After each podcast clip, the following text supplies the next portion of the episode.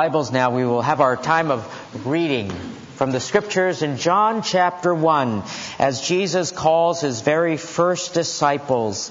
John chapter 1, verse 35 through 51. Our reading will come from the text after which John the Baptist has testified of Jesus in various ways, pointing to Christ and humbled himself. He, in this particular text, calls that the Lord is the Lamb of God and his disciples begin to follow Christ. John chapter 1 verse 35. the text of scripture reads, Again the next day was John was standing with two of his disciples. And he looked at Jesus as he walked and said, Behold, the Lamb of God. The two disciples heard him speak and they followed Jesus. And Jesus turned and saw them following and said to them, What do you seek? They said to him, Rabbi, which translated means teacher, where are you staying? And he said to them, Come, and you will see. And they came and saw where he was staying and they stayed with him that day, for it was about the tenth hour. One of the two who heard John speak and followed him was Andrew, Simon Peter's brother. He found first his own brother Simon and said to him, We have found the Messiah, which translated means Christ. He brought him to Jesus.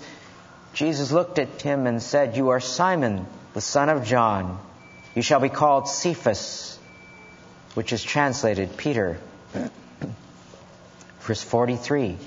The next day he purposed to go into Galilee, and he found Philip. And Jesus said to him, Follow me. Now Philip was from Bethsaida, of the city of Andrew and Peter. Philip found Nathanael and said to him, We have found him of whom Moses in the law and also the prophets wrote, Jesus of Nazareth the son of Joseph. Nathanael said to him, Can any good thing come out of Nazareth? Philip said to him, Come and see. Jesus saw Nathanael coming to him and said of him, Behold, an Israelite indeed, in whom there is no deceit. Nathanael said to him, How do you know me?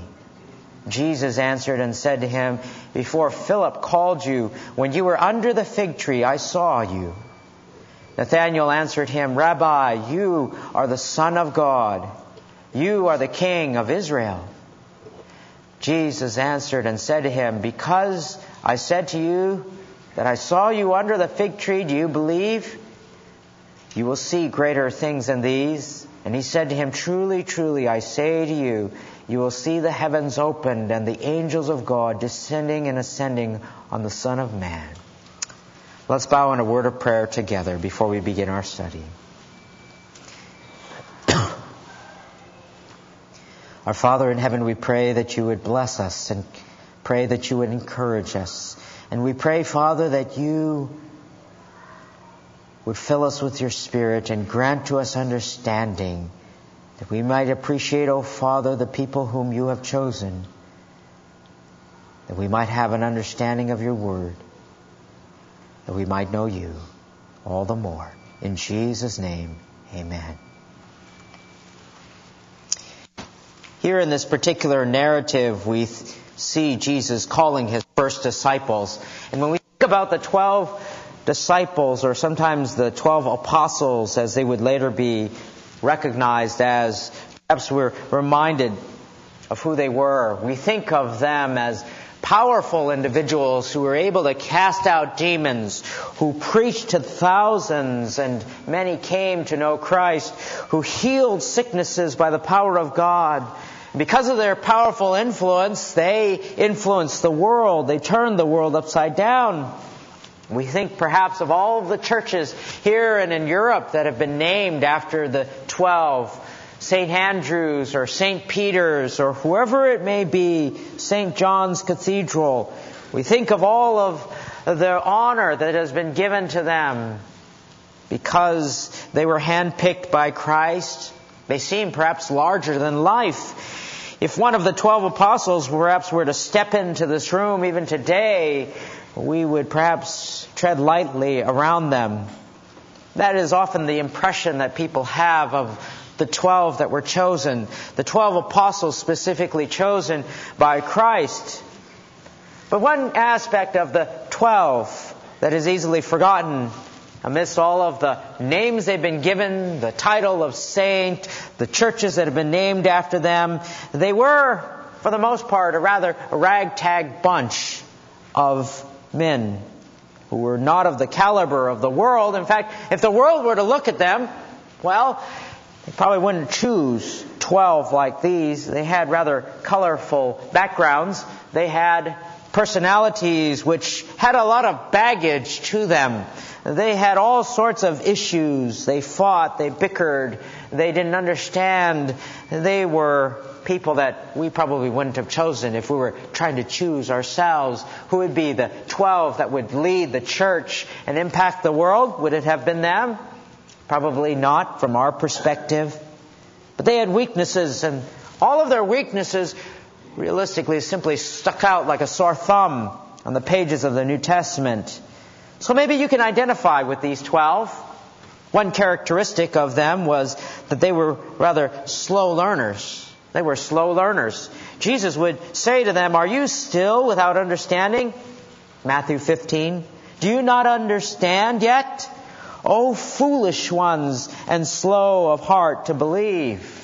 Luke 24. Time and time again, they received that type of rebuke from the Lord. They were slow learners. They learned their lessons the hard way.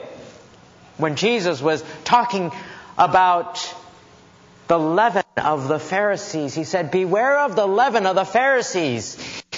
What was he warning them about? He was warning them about the teaching that the Pharisees and the religious leaders would propagate. Beware of those false teachings. And the disciples, they would scratch their heads and they would think behind them, and the scriptures indicate Jesus must be wondering about what we're going to do for lunch. How are we going to feed? Where are we going to buy food? When Jesus told parables, he told parables to hide the truth from the masses, and they were left scratching their heads many times as well. When Jesus asked them if they were able to drink the cup which he was about to drink, which is metaphorical for his death, they answered, yes, without fully understanding what it meant. Only later, after the resurrection, did they fully grasp the understanding of what Christ meant. They were slow learners. Maybe you can relate. Maybe you can relate to their pride and their selfishness. They were prideful and selfish when Jesus was talking about his imminent death, his death which was about to come, they were talking about who was going to be the greatest in the kingdom of heaven. It's like somebody who is about to die and your children begin talking about who's going to have the inheritance. They spend a lot of time talking about themselves, jockeying for position. Remember James and John? They asked their mother, Mother, why don't you go and uh, talk to Jesus before the rest of the guys are able to and ask him if we could sit on his right and left hand on the throne. And the disciples were incensed that the brothers had beaten them to the punch. Peter, in particular, was so bold to say, Even though many will fall away because of you, I will never fall away. Matthew 26, 33, of which he did temporarily. Maybe you can relate to their pride and their selfishness. Maybe you can relate to their smallness of their faith. Four times in the Gospel of Matthew, Jesus says, O you of little faith, O you of little faith, O you of little faith. And in Mark, how is it that you have no faith? Here was the presence of Jesus who performed miracles and signs and wonders that we've never seen, raising the dead, and they had little faith. They could ask God for anything just by tapping Jesus on the shoulder. And yet they had such little faith. Their faith, like many, rested on themselves and what they saw.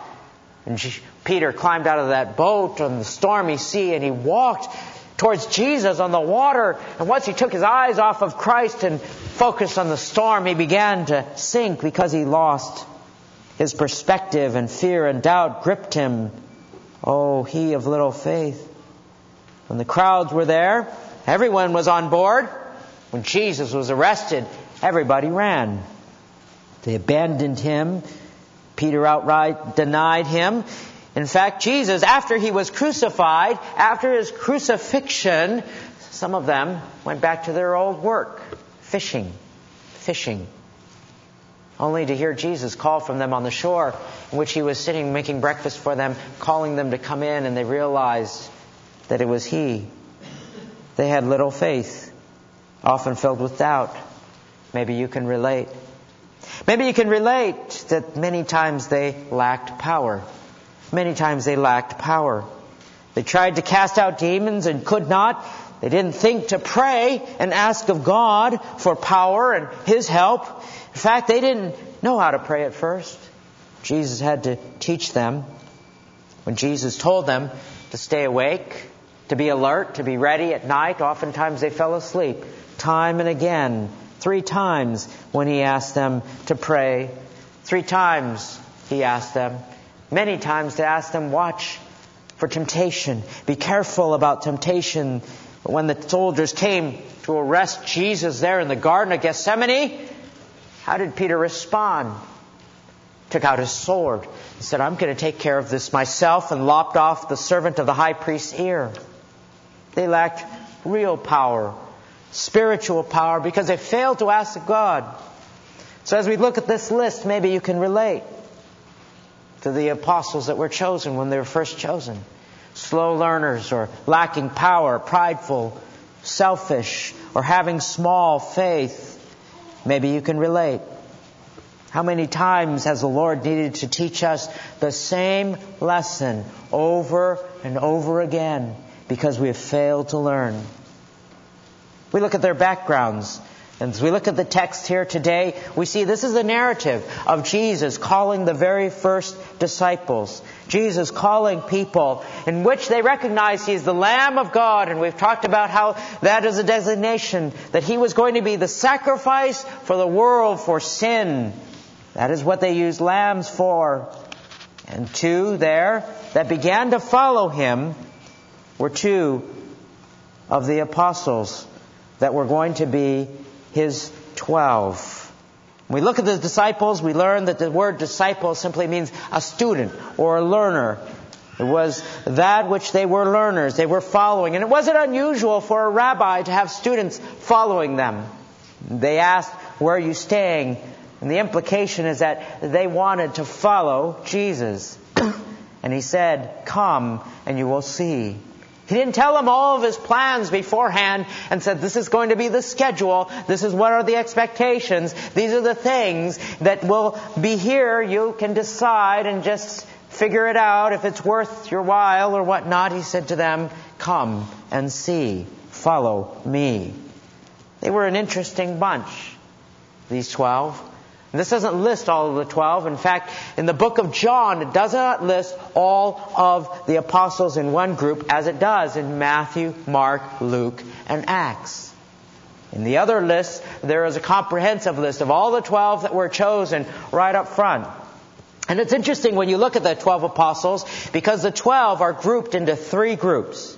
Three groups of four apostles each. Three groups of four apostles each, and in each of these groups, at the head of every set of four, the first name is always the same. And they go in order of closeness to Christ.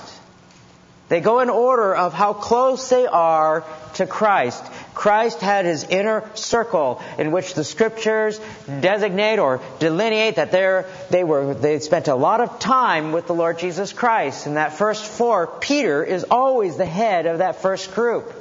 Peter, James, John, and Andrew. And here in this text we see that they were the first to be called. Andrew as we look at a profile this morning of these particular apostles here in this text. To understand what the text is saying, we look at their background and we look at what the scriptures say about each of these apostles. There were two that followed Christ.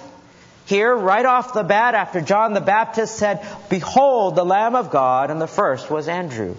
Andrew, it says in the text, was Peter's brother. Peter had a brother. His name was Andrew. In the New Testament, he was more in the background. A person who served in the background. He wasn't in the limelight, perhaps overshadowed by his brother, Peter. But he was close to Christ. He was in that first group. It was Andrew who brought Peter, as it says in verse 41. he first found his own brother, Simon, and said to him, We have found the Messiah, which is translated the Christ, and brought him to Jesus. Andrew was very much a person who lived in the shadow of Peter. His brother Peter had a fishing business that they shared in the home in Capernaum, and they were friends with two other brothers, James and John. They fished together, and all of these four were in the inner circle of Christ's closest disciples. Andrew, though, perhaps was the most quiet, the least contentious out of those four. He was perhaps the one who they all got along with, the least resentful. The scriptures indicate that perhaps he was not one to be lent to jealousy of any type. The Bible never specifically points out Andrew, in fact, as ever having done anything wrong, which doesn't mean that he was perfect in any sense. It simply doesn't highlight that. Much different than his brother Peter, however. Some people, they're quick on the draw to get their shots off, to speak their mind, but Andrew was not one who was there. Peter was the one, his brother, who preached at Pentecost, and thousands came to know Christ. But Andrew, he was the one who was bringing people one by one to the Lord Jesus. It was Andrew who brought Peter to Christ. It was Andrew who found the boy with five loaves and two fishes, who eventually fed thousands. It was him whom they went to, and he brought people to Christ one by one. Many people were like him. Many people were like Andrew, perhaps you can relate, bringing people to Christ one by one. Then there was John, the brother of James. John, who doesn't mention his name of himself here.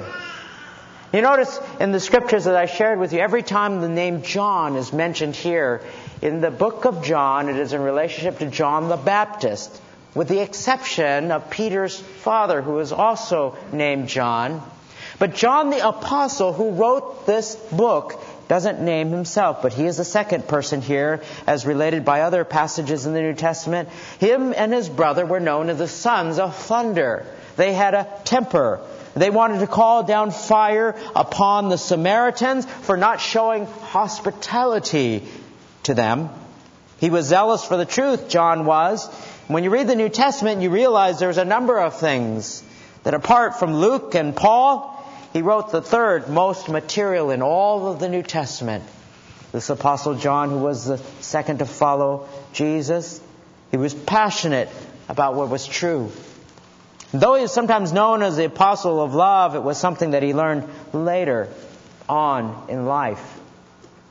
In fact, in Mark 9, he forbade a man from casting out demons in Jesus' name because he wasn't officially one of the twelve. Remember that story? This was the only time John speaks of his own accord in the New Testament record. And after Jesus' rebuke, I'm sure John began to change, but he was zealous for what was true. That's the personality of John.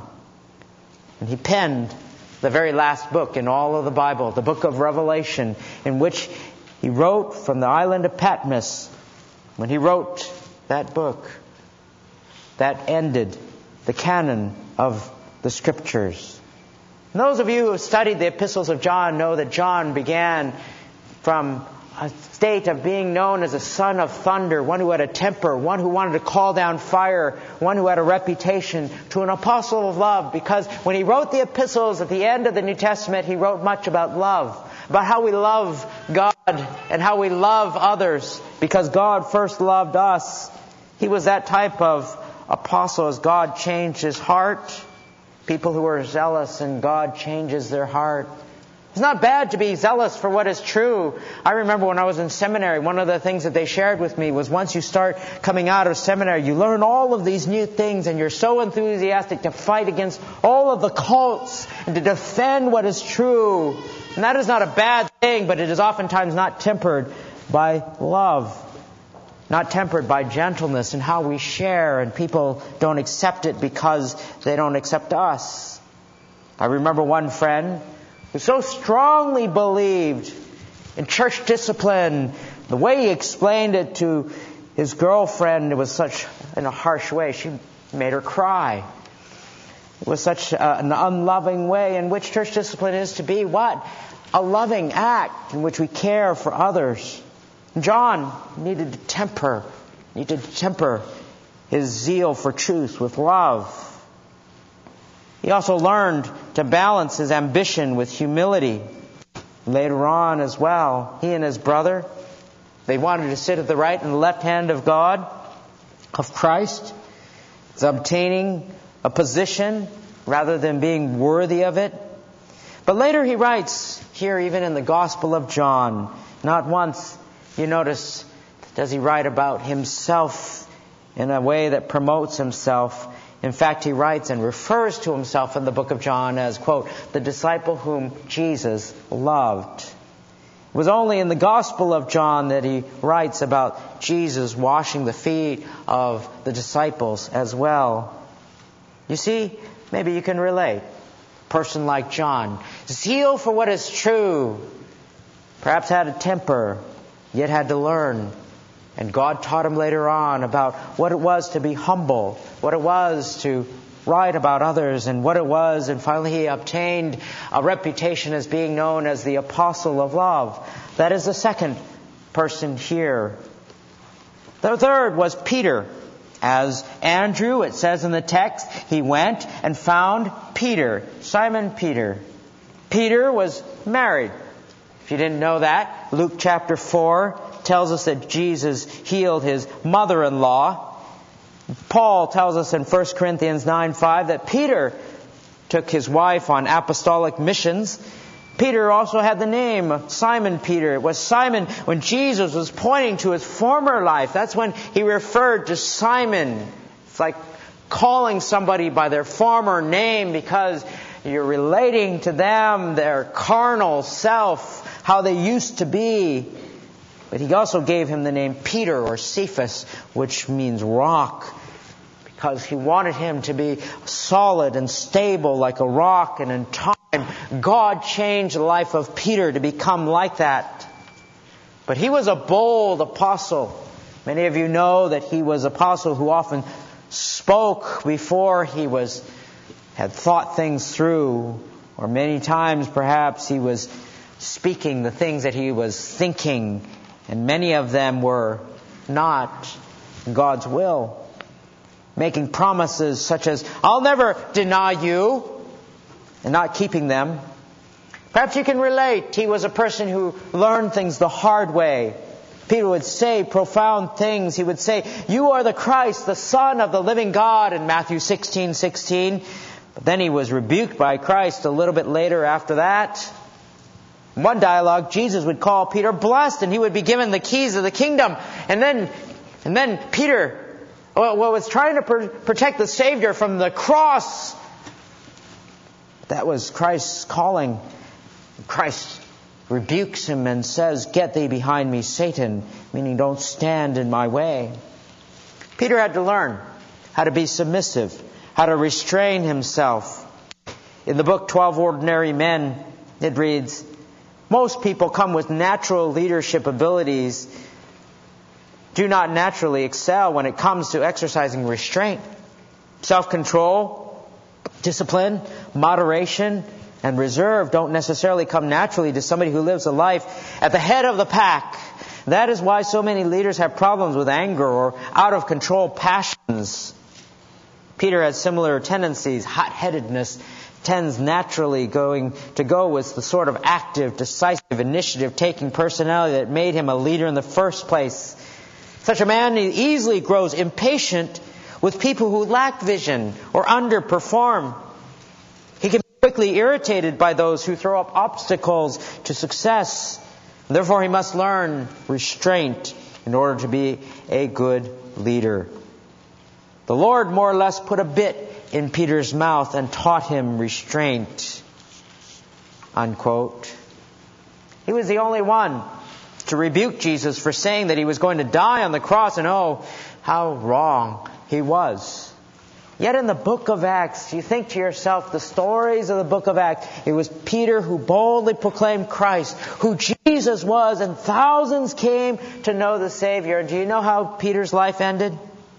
We know that Jesus told Peter that he would die. He would die as a martyr, John 21. But the scriptures don't record the death of Peter. All the records of church history, however, indicate that Peter was crucified. Eusebius, who is a church historian, he cites the testimony of Clement, who says that before Peter was crucified, he was forced to watch the crucifixion of his own wife. As he watched her being led to her death, Clement said, Peter called to her by name, saying, quote, Remember the Lord. When it was Peter's turn to die, he pleaded to be crucified upside down because he wasn't worthy to die as the Lord Jesus had died, and thus he was nailed to a cross, head downward. Would our faith be such strong, such that if our spouse was going to be put to death, we would say to them simply, Remember the Lord? Peter's life, his life could be summed up with the final words of his second epistle in 2 Peter, quote, Grow in grace and in the knowledge of our Lord Jesus Christ, Savior. That's exactly what Simon Peter did. He became the rock of the church. Perhaps you can relate. Peter dominated the first 12 chapters of the book of Acts. But there was Philip, whom we see in the text here. The next day, verse 43, he purposed to go into Galilee. He found Philip. And Jesus said to him, Follow me. Now Philip was from Bethsaida, of the city of Andrew and Peter. That is the next name that is listed here. Philip as a profile was a practical man, hands-on, pragmatic. His name means lover of horses. He wasn't the same Philip that we see in the book of Acts, who was one of the deacons. This Philip was different. He was from the same town as Peter and Andrew, as the text says, and perhaps he knew them for a long time. But the Gospel of John gives us a glimpse of this apostle. One author writes, quote, piecing together all that the apostle John records about him. It seems Philip was a classic process person. He was a facts and figures guy, a by the book, practical minded, non forward thinking type of individual. You know someone like this? He was the kind who tends to be a corporate killjoy, a pessimist, narrowly focused, sometimes missing the big picture, often obsessed with identifying reasons things can't be done rather than finding ways to do them. He was predisposed to be a pragmatist and a cynic, and sometimes a defeatist rather than a visionary. Unquote. Philip was one of the first of whom Jesus said, Follow me, you see. And he did. He sought Christ. And after he found him, he found Nathaniel. And Nathaniel, of course, he was a skeptic too. But he said, come and see. You know, see, Pete Philip was the type of person who was overly concerned, as I mentioned, oftentimes about the bottom line.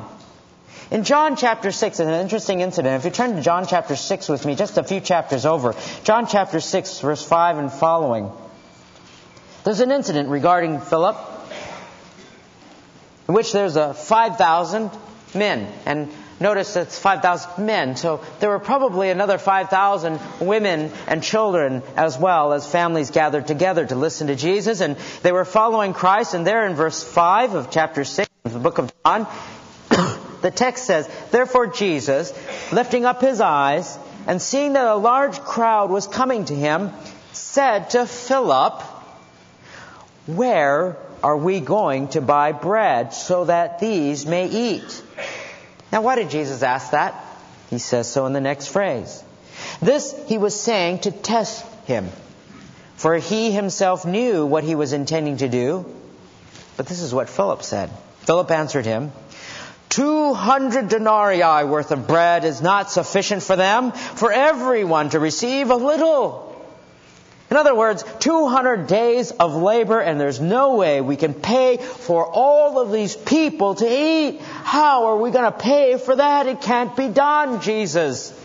Now imagine that. Here, Philip has been with Jesus, Son of God, who has shown him great things, who has continued to teach him.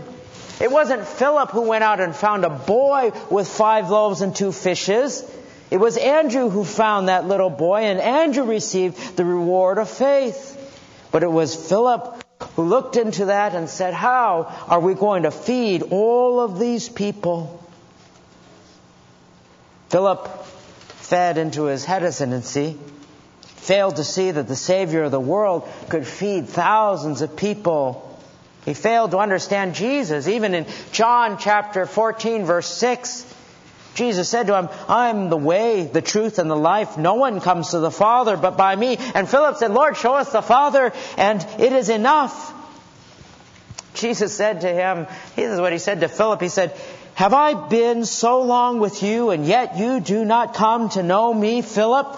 He who has seen me has seen the Father. How can you say, Show us the Father? Do you not believe that I am in the Father and the Father is in me? The words that I say to you, I do not speak on my own initiative, but the Father abiding in me does his work. He says to Philip, Don't you understand? Philip, you have spent a year and a half to two years up until this point seeing Jesus in person, seeing His miracles, hearing of how He provides, seeing Him heal people, profound teaching, and yet He says, Jesus, 10,000 people, you know, 200 days worth. I don't have enough in my pocket to be able to pay for all of these people. What are we going to do? And by the way, someday you could show us the Father and let us know. Would you do that? His faith was God in a box. Faith was God in a box. Show me and I will believe. But Jews still, Jesus chose him as one of the twelve. Think you can relate? Philip sought God. But then there was Nathanael. There was Nathanael who came next in the text. He said to him, Nathanael, come. Nathanael said to him, Can any good thing come out of Nazareth? Can anything good thing come out of Nazareth? He's a friend of Philip's. Now Philip appealed to him on the basis of the Bible. You notice we have found him of whom Moses in the law and also the prophets wrote, Jesus of Nazareth, the son of Joseph. See, in the scriptures he was referred to, meaning that Nathanael must have been a student of the Word of God. He must have known. But Nathanael had his prejudices. Nathanael had his prejudices. Can anything good come out of Nazareth? You see, Nazareth was in Galilee.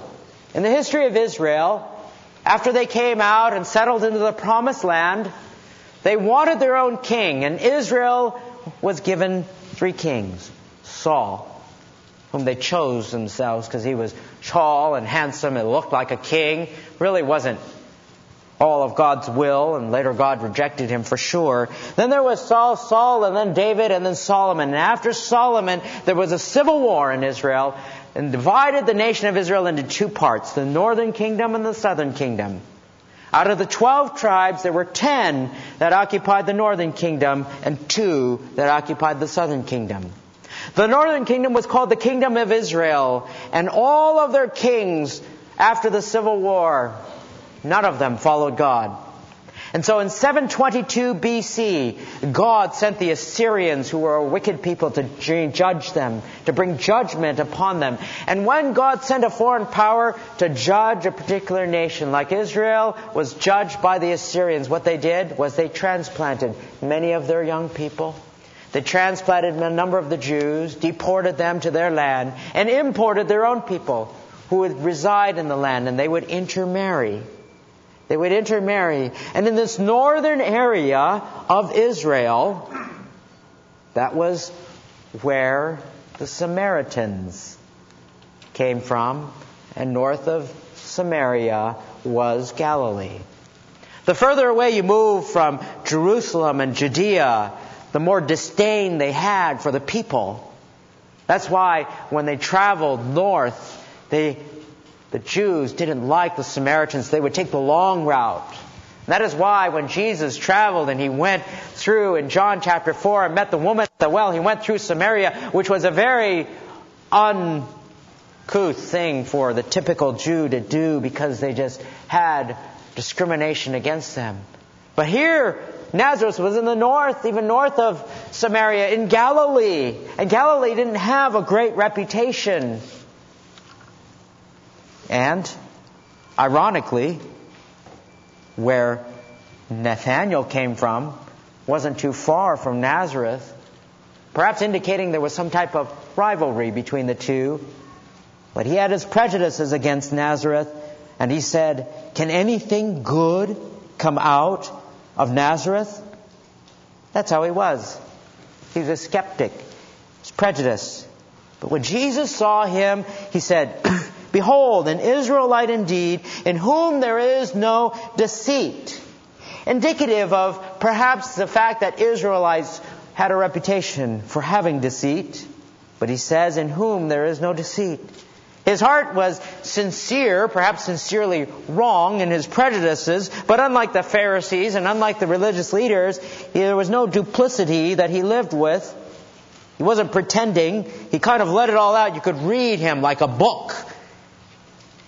Prejudiced at first, but he was pure in heart, and according to tradition, he ministered in Persia and in India. It's unknown what happened to Nathanael. Church history, some accounts say that he was tied up, put in a sack, and thrown into the sea. Others say that he was crucified. But either way, church history bears out that he was martyred for his faith. See, all of these that were called were not perfect. All of these who were called had faults. They weren't glowing saints that came with a halo and all worked up to be apostles. No, they were a ragtag bunch, and there are a whole slew of others that I haven't mentioned because they're not here in the text. And yet Jesus called each of them. And when they called him, they called him Rabbi, and they followed him. Jesus foresaw them showing his deity and reminiscent of the time when Jacob saw Jacob's ladder, the angels ascending and descending, same too. Christ mentions that at the end of verse 51. That he was the Savior of the world. These were people who needed a Savior. And it reminds us of the fact that God can use people with faults like us.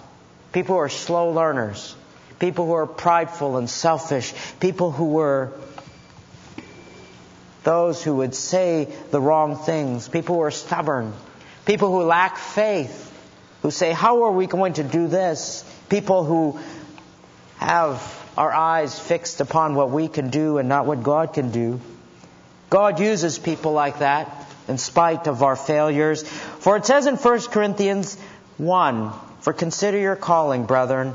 There were not many wise according to the flesh, not many mighty, not many noble. But God chose the foolish things of the world to shame the wise. And God chose the weak things of the world to shame the things that are strong. And the base things of the world and despised God has chosen for the things that are not, so that he might nullify the things that are, so that no one may boast before God. So don't be discouraged. Don't be discouraged when you trip and fall because you've been trying so hard to do the right thing. Don't be discouraged when you fail and you disappoint not only God but yourself. Don't be discouraged because God can renew you and God can change you from being a man like John who was a son of thunder, who had a temper, who was prideful to have the reputation of being apostle of love, who was gentle and humble in heart like our Lord Jesus. God can change a person who always says the wrong things to a person who is bold and outspoken for Christ and God. Don't say to yourself, I'm not gifted, I'm not able, I'm not, I can't teach or lead, or I'm not good enough because God can use you. Because the one thing that they all had in common was that they all chose to follow Christ. They were all disciples who were devoted to Christ. And God can cause us to be just like them cause us to abandon ourselves, our own will, and say, Yet not my will, like Jesus said, but thine be done. To deny oneself daily, to take up one's cross, and be willing to follow God, no matter who you are and what your shortcomings are. God, by His hand, can strengthen your faith if you surrender your life to Him.